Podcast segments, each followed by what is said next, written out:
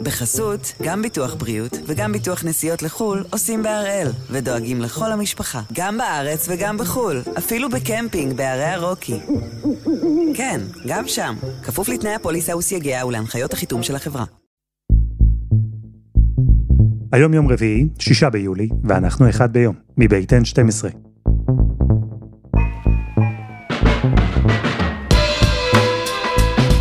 אני אלעד צמח יופה, ואנחנו כאן כדי להבין טוב יותר מה קורה סביבנו, סיפור אחד ביום, כל יום.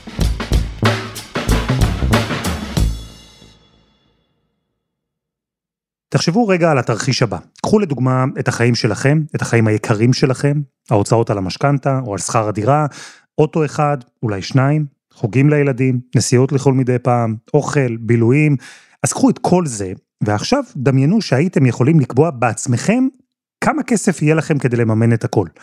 טוב, אני עושה כאן משהו, אני מודה, שהוא קצת שטחי, יש מי שיגיד שהוא טיפה פופוליסטי, כי יהיה עליכם פיקוח, יהיה סוג של פיקוח, לא תוכלו לקבוע שיש לכם את כל הכסף שבעולם, אבל בגדול, הדוגמה הזאת תקפה. זה מדהים, נכון?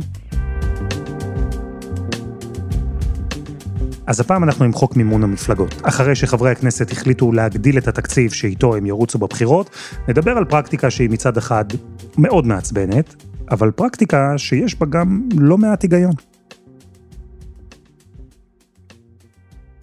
דפנה ליאל, שלום.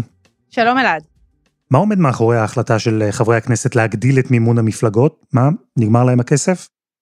כן, תראה, כרגע הם הגיעו למצב שכדי לעמוד בסטנדרט של מערכות הבחירות שהם הורגלו בו, אז כן, הם צריכים עוד כסף, ובעיקר יותר משהם צריכים את העוד כסף, הם צריכים עוד פריסה של החובות העתידיים שלהם, שתבין, הם בעצם לוקחים עכשיו הלוואה על הלוואה על הלוואה, ושתבין שפריסת החובות שהם ביקשו היא ל-54 תשלומים, שתבין אלעד, אנחנו מדברים כבר על כמעט 200 מיליון שקלים שהמפלגות חייבות למדינה, 174 אם אני לא טועה, ואחרי מערכת הבחירות הזו כבר נחצה את ה-200, כשבכלל לא ברור שיהיה להם מאיפה להחזיר. איך הגענו למצב הזה? או יותר נכון, איך הן, המפלגות, הגיעו למצב הזה? חוב של 200 מיליון שקלים למדינה, זה מטורף, זה המון כסף, ובסוף זה הכסף שלנו. למעשה יש בישראל שיטת מימון מאוד מוזרה, שבה חברי כנסת מקבלים מימון מהמדינה, לממן את מערכת הבחירות שלהם, אבל בפועל הם בדרך כלל חורגים, ומה שקרה בשנים האחרונות הוא שבגלל שהלכנו לסבב אינסופי של בחירות, אז הצטברו הלוואות והצטברו חובות, אבל לא היה זמן להחזיר את הכסף שנלקח, ואז בעצם באו עכשיו המפלגות ואמרו, אם זה יהיה המצב, לא יהיה לנו מאיזה תקציב לעשות בחירות, אנחנו צריכים שיפרסו לנו, אנחנו צריכים שיתנו לנו עוד כסף, כדי שנוכל להיערך למערכת הבחירות כמו שצריך. תראי, זה בעייתי שמפלגות חייבות עשרות מיליוני שקלים, אבל בעיניי זה לא פחות בעייתי שהאנשים שחייבים, לא באופן אישי, אבל הם אלה שהוציאו את הכסף, והם גם אלו שקובעים את הכללים, כי הנה, הפתרון שהם יכולים לקבוע, כמו שקרה, הוא שהמדינה פשוט תיתן להם יותר כסף. תראה, יש פה קודם כל סיטואציה שהחתול שומר על השמנת. בסוף הקימו ועדה ציבורית למימון מפלגות, שאמורה לקבוע את הסכום וכדומה, אבל הנה ראינו עכשיו שחברי הכנסת כמעט עקפו אותה וחוקקו מה שמתחשק להם. נראה כציין אלעד, שהמקרים הכי בעייתיים הם המקרים שבהם מפלגה מתמודדת בבחירות ולא עוברת את אחוז החסימה. למשל, אם עכשיו ימינה תחליט באיזשהו שלב שהיא פורשת מהמרוץ. כל החוב שיש לה למדינה, שזה בערך 10 מיליון שקלים, הוא חוב אבוד, הוא יגולגל על הציבור. אף אחד לא יחזיר את זה בשם הישות שנקראת ימינה. אנחנו לא רחוקים מיום שבו המפלגות יאמרו, אנחנו לא יכולים יותר, כי אין לנו כבר כסף לקיים את עצמנו, ויבקשו איזושהי מחיקת חובות, אני לא אתפלא אם היום הזה יגיע, אם אנחנו ניגרר שוב לעוד סבב בחירות, אני כבר לא רואה איך הם יצליחו להחזיר את זה לאורך זמן.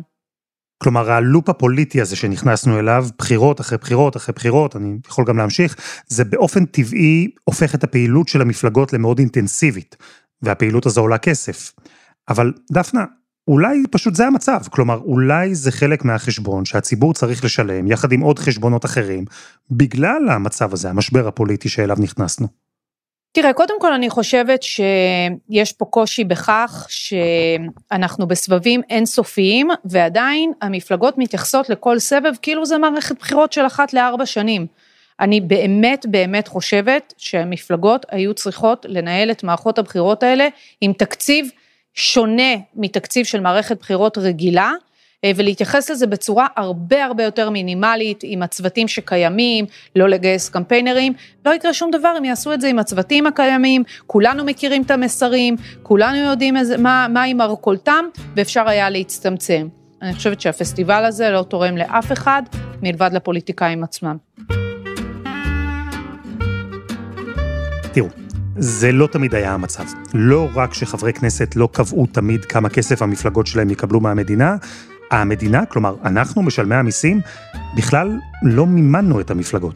אז חזרנו עם דוקטור אסף שפירא, ראש התוכנית לרפורמות פוליטיות במכון הישראלי לדמוקרטיה, כמה עשורים אחורה.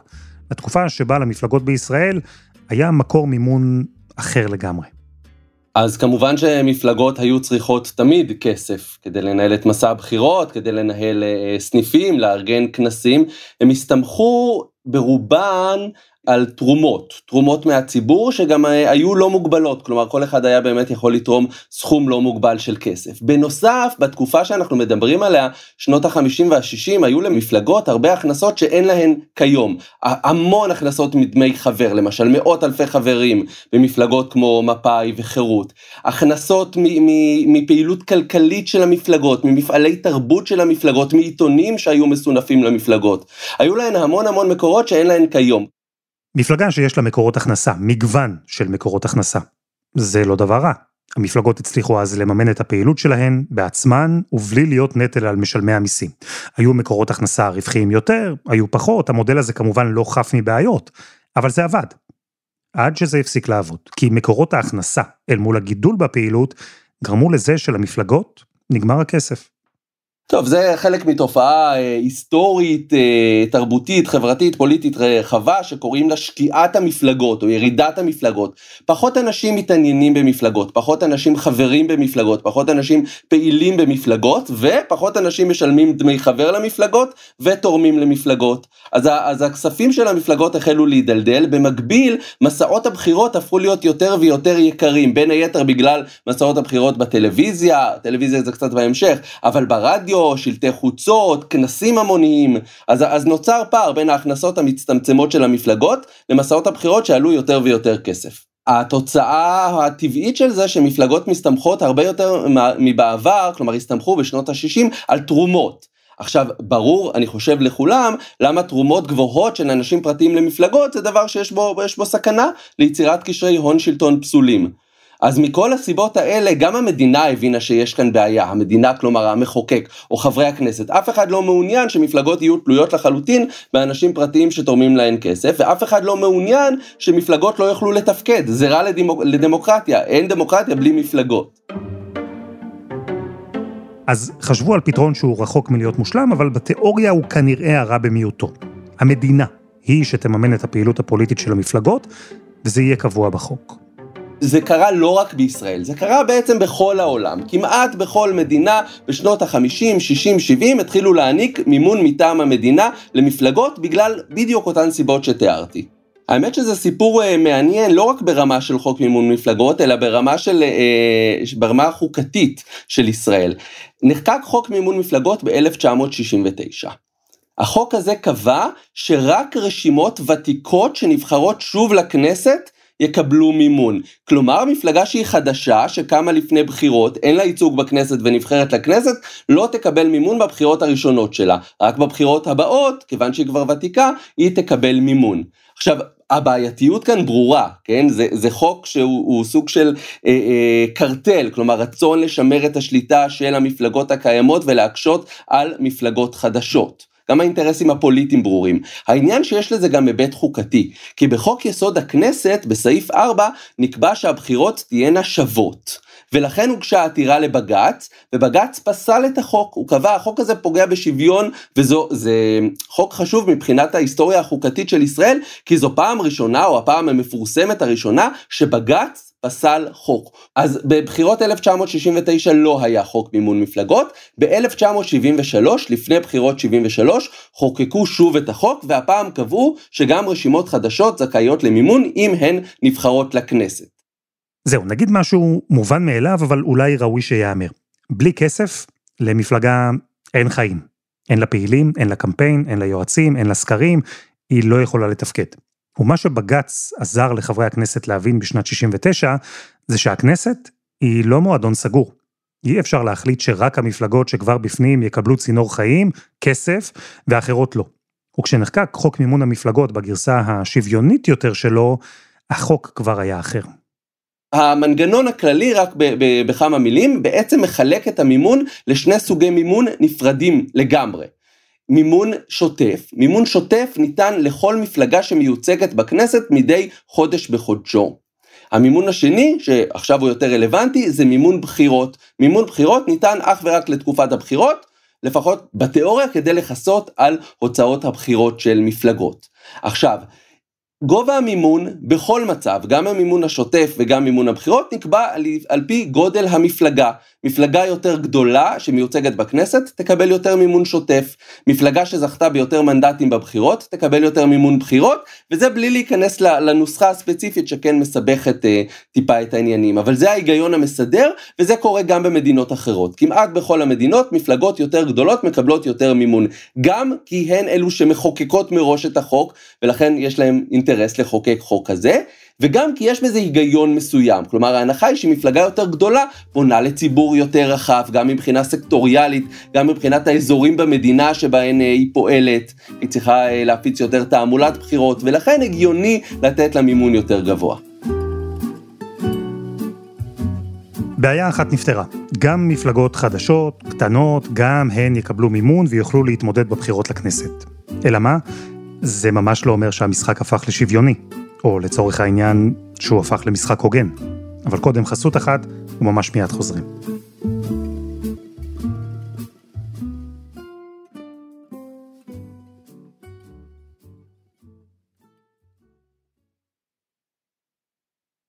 בחסות, גם ביטוח בריאות וגם ביטוח נסיעות לחול עושים בהראל, ודואגים לכל המשפחה, גם בארץ וגם בחול, אפילו בקמפינג בערי הרוקי. כן, גם שם, כפוף לתנאי הפוליסה וסייגיה ולהנחיות החיתום של החברה. אנחנו עם חוק מימון המפלגות, אחרי שחברי הכנסת קבעו להגדיל את המימון שיקבלו המפלגות שלהם לקראת הבחירות הקרובות, ואחרי שבגץ פסל בשנות ה-60 את החוק הלא שוויוני הראשון, החוק השני עבר.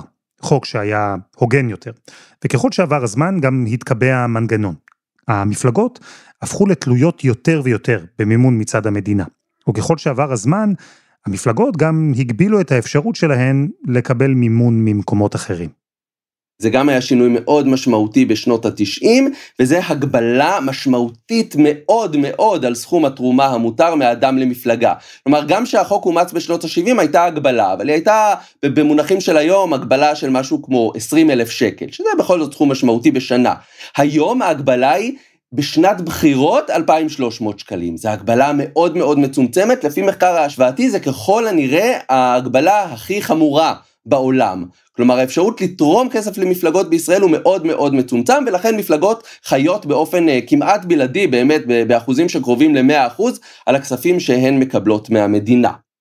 מפלגות קטנות וחיצוניות, אגב, יכולות לקבל מעט יותר בתרומות, אבל זה ממש לא מספיק כדי להתקיים.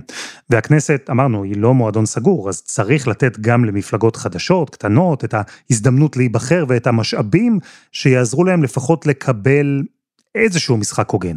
אבל מהצד השני, אי אפשר להתייחס לכל המפלגות אותו הדבר. הרי לא הגיוני שאני אקים עכשיו את מפלגת אחד ביום. ביחד עם יאיר ועדי, רוני, דני ורום, אנחנו נדרוש לקבל מימון שווה לזה שמקבל את הליכוד, או יש עתיד, או מפלגת העבודה. אז זה מתח כזה, שבמשך הרבה זמן המחוקקים חשבו איך נכון לפתור. בהחלט היו מחשבות. היה למשל ויכוח, איזו מפלגה זכאית בכלל למימון בחירות? האם רק מפלגה שנבחרה לכנסת, או מפלגה שאולי קיבלה מעל אחוז מסוים מהקולות, אבל לא נבחרה לכנסת? כן הייתה הבנה בסיסית שאי אפשר להעניק מימון, בטח שלא מימון גבוה, לכל מפלגה, כי זה יעודד התמודדות של אין סוף מפלגות קיקיוניות לגמרי, רק כדי לזכות למימון או לאיזשהו זמן שידור בטלוויזיה וברדיו. אבל השאלה, האם רק מפלגה שנבחרה לכנסת, או גם מפלגה שהגיעה להישגים סבירים בבחירות, זו באמת הייתה שאלה, בסופו של דבר פתרו את זה על ידי כך שקבעו שכל מפלגה שמקבלת מעל 1% מהקולות זכאית למימון, אבל המימון הוא די מינימלי, ומפלגות שכן נבחרות לכנסת ממש, אז מקבלות מימון יותר גבוה, וגם מקבלות מימון שוטף, חוץ ממימון הבחירות, מקבלות מימון מדי חודש בחודשו. אל תבינו אותו לא נכון, אסף ממש לא קינה את מפלגת אחד ביום מפלגה קיקיונית, אבל הבנתם את הפרינציפ. המנגנון קובע שגם מפלגה קטנה וחדשה שהשיגה הישג לא רע נקרא לזה בבחירות, 1% מכלל הקולות, תקבל משהו. בכל זאת, סביר להניח שהם הצביעו לאלפי אנשים, אז היא הוציאה כסף, היא ניהלה קמפיין, היא בכל זאת גוף רציני. ועדיין, מפלגה שהצליחה להיכנס לכנסת, היא תקבל יותר. גם תקציב לבחירות, וגם מימון לפעילות השוטפת אחר כך. וכל האופרציה הזאת, המימון של המפלגות, החלוקה ביניהן, כל זה נקבע לפי מה שנקרא יחידות מימון. יחידת מימון זה כסף, כן? לבחירות הקרובות יחידת המימון תהיה 1,600,000 שקלים. לבחירות הקדמות יחידת המימון הייתה בערך 1,400,000 שקלים. יחידת מימון היא בעצם סכום קבוע. ומה שמשתנה זה כמה יחידות מימון כל מפלגה מקבלת. וזה כבר תלוי במנדטים שיש לה, או במספר המנדטים שהיא חושבת שיהיו לה. יש מנגנון שלם לחלוקה של הכסף הזה, לא ניכנס לכל הפרטים שלו, נחסוך את זה גם מכם וגם מאיתנו. אבל בשורה התחתונה, ככל שהמפלגה יותר גדולה מבחינת מנדטים, כך היא תקבל יותר יחידות מימון. יש במנגנון מעט אקסטרה למפלגות חדשות, יש גם דרך לשמור על מפלגות קיימות במקרה של צניחה במנדטים, לעומת הבחירות הקודמות, זה מורכב. וככל שיש למפלגה יותר יחידות מימון, אז כן, יש להן יותר כסף. זה חשוב מאוד לקבוע כמה יחידות מימון תקבל כל מפלגה, אבל זה חשוב לא פחות לקבוע כמה תהיה שווה כל יחידת מימון. השאלה, מי קובע את יחידת המימון, אוקיי? וזו שאלה מכרעת. עד 1994, ועדת הכספים של הכנסת היא זו שקבעה את גובה יחידת המימון. ובאופן טבעי, זה לא מפתיע, כל הזמן העלתה את יחידת המימון, כי פירוש העלאה זה שכל מפלגה מקבלת יותר כסף. בסופו של דבר נוצר מצב אבסורדי שהיא רצתה להעלות את יחידת המימון לבחירות שכבר התקיימו. כלומר, אחרי בחירות 1992, פתאום ועדת הכספים התעוררה ואמרה, מפלגות בגרעון, אז בואו נקבע בדיעבד שיחידת המימון של 1992 הייתה גבוהה יותר. בג"ץ פסל את זה, ואז הוא עברה הסמכות לקבוע את גובה יחידת המימון לוועדה ציבורית, מקצועית, עצמאית, בראשות שופט עליון בדימוס, היום בראשות השופטת בדימוס הילה פרוקצ'ה. אבל מאז חברי הכנסת נוהגים לעקוף את הוועדה הציבורית. כן, זה קרה בבחירות הקודמות וזה קורה עכשיו, הם מגדילים לעצמם את המימון באמצעות הוראות שעה, שבעצם עוקפות את הוועדה הציבורית. הילה פרוקצ'ה, ראש הוועדה הציבורית, התרעמה על כך, כן, עכשיו, ובסופו של דבר, הדברים שהיא אמרה בוועדת הכנסת, הצליחו להוביל לכך שהגדלת המימון תהיה באמת מצומצמת יותר ממה שחברי הכנסת רצו, אבל אין לה כוח, גם מבחינה חוקית, למנוע את זה לגמרי. אז בשורה התחתונה חברי הכנסת הצליחו לעקוף גם את הוועדה שאמורה לפקח ולהחליט כמה כסף שווה כל יחידת מימון, כמה כסף המפלגות יקבלו עבור הבחירות וההוצאות השוטפות. אבל יש עוד עניין, כי הכסף הזה הוא תלוי תוצאות, אבל מפלגות צריכות להוציא הרי כסף, הרבה כסף, לפני שיש בכלל תוצאות של הבחירות. וכאן נכנסות לתמונה המקדמות. איך שמתחיל הקמפיין, כלומר באמת בימים הקרובים, כל מפלגה יכולה, או אחרי שהיא תגיש את הרשימות לוועדת הבחירות המרכזית יותר נכון, כל מפלגה יכולה לבקש מקדמה. עכשיו, סכום המקדמה גם הוא נקבע בהתאם לגודל המפלגה. רשימה חדשה בבחירות הנוכחיות יכולה לקבל באופן אוטומטי מקדמה של 16 מיליון שקלים, שזה סכום מאוד מאוד מכובד, בכפוף לערבות. על הערבויות שווה לדבר רגע, כי זה מעניין. קחו לדוגמה מפלגה חדשה, מפלגה שלוקחת כמה מיליוני שקלים כמקדמה. היא מביאה ערב, איש פרטי, היא רצה בבחירות, אבל מה? לא נבחרה לכנסת. מפלגות שכבר נמצאות בכנסת, אגב, הן לא מחויבות בערבויות. אבל קחו את אותה מפלגה וקחו את אותו איש עסקים. הוא נתן ערבות של מיליונים, ואת הערבות הזו, אם המפלגה לא נכנסה לכנסת, הוא יצטרך לשלם. וכל זה בזמן שאם הוא היה רוצה לתרום למפלגה, הוא היה מוגבל לכמה אלפי שקלים בלבד.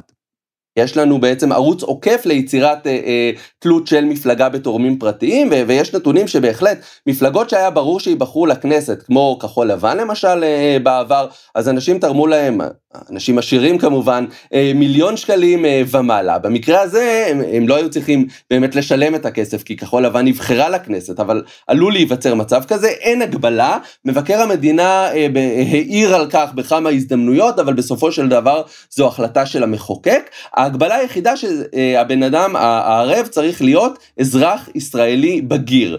חברה לא יכולה לעשות את זה, ואזרח שהוא אזרח זר בלי אזרחות ישראלית לא יכול לעשות את זה. אז נדמה לי שבשלב הזה כבר המחשנו שכל הפרקטיקה הזו של מימון מפלגות היא אולי מעצבנת, אבל יש בה היגיון. חשבו עליה, דנו בה, יש בה גם יתרונות. אבל בכל זאת, המציאות בישראל היא כזו שהמפלגות הגדולות, ולא רק הן, בכלל מפלגות שנמצאות בכנסת באופן מסורתי כבר עשרות שנים, נמצאות בחובות. אז אני אסביר איך כל המערך הזה מתגלגל. אז באמת מפלגה מוציאה סכום מסוים בבחירות, ברוב המקרים המפלגות עומדות בתקרת ההוצאות. אבל הן מקבלות פחות כסף מכך, והן נקלעות לחובות בבחירות. למשל, בבחירות האחרונות, גם העבודה וגם הליכוד, הפסידו בערך 4 מיליון שקלים בבחירות. כלומר, אם משווים את הסכום שהם הוציאו, לעומת הסכום שהם קיבלו, כמעט אך ורק מהמדינה, כי הן לא מגייסות תרומות, אז הם יצאו במינוס של 4 מיליון שקלים. עכשיו, מה קורה? אז לפי החוק, מ-2014, אחרי הבחירות מפלגות יכולות לקחת הלוואה מאוצר המדינה, זה בעצם הלוואה מהכנסת. הן לוקחות הלוואה של 4 מיליון שקלים או יותר. איך הן מחזירות את ההלוואה הזאת? הן מחזירות את ההלוואה באמצעות כספי המימון השוטף שהן מקבלות מהכנסת בכל חודש. אלא שנשאלת השאלה, מה קורה אם הבחירות נערכות אחרי זמן קצר? במצב, כמו שקורה בכל השנים האחרונות, במצב הזה המפלגות לא קיבלו מספיק כסף של מימון שוטף כדי להחזיר את ההלוואות. כלומר, הן עדיין נשארו בחוב לכנסת של כמה מיליוני שקלים. ושוב יש מערכת בחירות, שוב הם הפסידו כמה מיליוני שקלים, שוב הם לקחות הלוואות מהכנסת, ואחרי זמן קצר שוב יש בחירות, אז הם לא הספיקו להחזיר גם את ההלוואות מהבחירות האחרונות, וככה ככל שזה מתגלגל ממערכת בחירות למערכת בחירות, המפלגות בחוב הולך ותופח לכנסת, ומכאן הסכומים שנקבת בהם. וזהו, זה בדיוק הלופ שאליו נכנסו המפלגות בישראל, כי הן, חלקן לפחות, מוציאות יותר מאשר הן מכניסות. יש מגבלה על כמה כסף מפלגה יכולה להוציא, אבל המגבלה הזו גבוהה יותר מהסכום שמפלגות מקבלות מהמדינה. ואם מפלגה אחת נניח חשבה שהיא תקבל בבחירות 40 מנדטים, אבל בסוף קיבלה 30. היא הוציאה המון כסף וקיבלה בחזרה פחות יחידות מימון ממה שהיא ציפתה. אז המפלגה הזו נמצאת בחוב, היא לוקחת הלוואה והיא מחזירה אותו בתשלומים מהמימון השוטף שלה. אבל הופ, שנה עברה, ושוב בחירות, שוב צריך מימון, שוב יש הוצאות, שוב יש חובות, והמפלגה הזו, מפלגה שלא הספיקה לשלם את החוב הקודם שלה, פתאום מוצאת את עצמה עם חוב חדש, חוב גדול יותר. אז זה הלופ, ועל הלופ הזה אנחנו משלמים. אחד הפתרונות שלהן, של המפלגות האלה, זה באמת להגדיל את מימון הבחירות, כדי לסייע להן לחסות על החובות שלהם. וזה בדיוק מה שהם עשו גם בבחירות הקודמות, וגם בבחירות הבאות עלינו לטובה. הם קבעו בעצם שהן יקבלו מימון מוגדל לבחירות הספציפיות האלה, זה נקבע בהוראת שעה, מימון מוגדל לבחירות הספציפיות האלה, לעומת מה שקבוע בחוק. וגם הם הקלו עליהן בתנאי ההלוואות, הם קבעו שהם אחרי הבחירות יוכלו לקחת הלוואות יותר גדולות, ולהחזיר אותן במשך תקופה יותר ממושכת. זה בעצם קצת כמו תנאים נוחים יותר למשכנתה. כלומר, אתה יכול לקחת 80% משכנתה במקום המצב כיום, ולהחזיר את המשכנתה על פני 50 שנה. זה מה שהם עשו. אבל זה לא באמת יסייע להן לפתור את הבעיה. בוודאי שלא אם יהיו בחירות נוספות עוד חצי שנה אחרי הבחירות הבאות, כי הם שוב אחרי הבחירות ייקחו הלוואות, לא יחזירו את ההלוואות, ורק יקלעו לחובות יותר גדולים. זו בעיה שמדברים עליה המון. ולמרות שיש כל מיני סמכויות, כמו לשלול ממפלגה בחוב מימון, או לשעבד את הרכוש של המפלגה הזו, אלו דברים שבסוף לא באמת קורים. ואם תהיה סוף סוף ממשלה יציבה, שתכהן 4 שנים, אז החובות של המפלגות תקטנו, כי יהיה להם זמן להחזיר את ההלוואות בתשלומים, בלי שהן צריכות להגדיל את החוב. אבל יש כאן, בכל העניין הזה, תמרור אזהרה, והוא מצריך שינוי. שינוי בהתנהלות של המפלגות, במשמעת התקציבית שלהן, באופן שבו הן, כולן, מוציאות את הכסף שלנו. זו בגדול הבעיה, אני כן רוצה ככה לסייג את הדברים בשני מובנים. דבר ראשון, למרות כל הבעייתיות הגדולה שבחוק, בסופו של דבר הוא נועד כדי שהדמוקרטיה תוכל לתפקד. זה הדבר העיקרי שלו. פחות בדיוק להגביל את ההוצאות של המפלגות ולדאוג שהם יתנהלו באופן ענייני ושקול ומאוזן. כן, זו גם המטרה, אבל המטרה העיקרית זה לדאוג שלמפלגות יהיו מספיק כסף כדי שכל מפלגה תוכל לפרסם את עצמה, להתמודד בבחירות, והדמוקרטיה תוכל לפעול. למנוע מצב שמפלגה לא מתמודדת בבחירות, רק היא חושבת שלא יהיה לה מספיק כסף, למרות שיש לה תמיכה רחבה בציבור. ובמובן הזה כנראה שהחוק משיג את מטרתו בסופו של דבר. זה בשורה התחתונה. דבר שני, אין פתרון מושלם. גם כשאני מסתכל על מדינות אחרות, כל מדינה יש לה מערכת קצת שונה, כמעט בכל מדינה יש בעיות, ויש כשלים, ויש שערוריות, וחברי הפרלמנט מנסים לנצל את החוק לטובתם. זה כמעט בלתי נמנע. מתוך זה אני בהחלט אומר שאפשר וצריך לבצע כמה תיקונים בחוק שישפרו את המצב, אבל במידה רבה נקודת המוצא שזה לא יהיה מושלם, ושהכי חשוב שהדמוקרטיה תעבוד כמו שצריך, ושהבחירות תהיינה תחרותיות. דוקטור אסף שפירא, תודה רבה. תודה. ותודה לדפנה ליאל.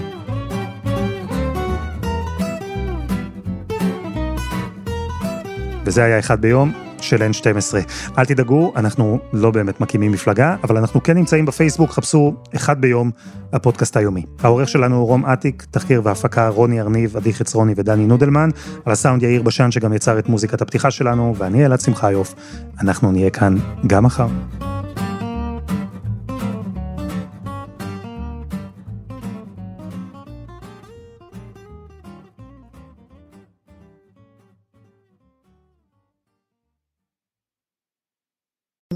בחסות, גם ביטוח בריאות וגם ביטוח נסיעות לחול עושים בהראל ודואגים לכל המשפחה, גם בארץ וגם בחול, אפילו בקמפינג בערי הרוקי.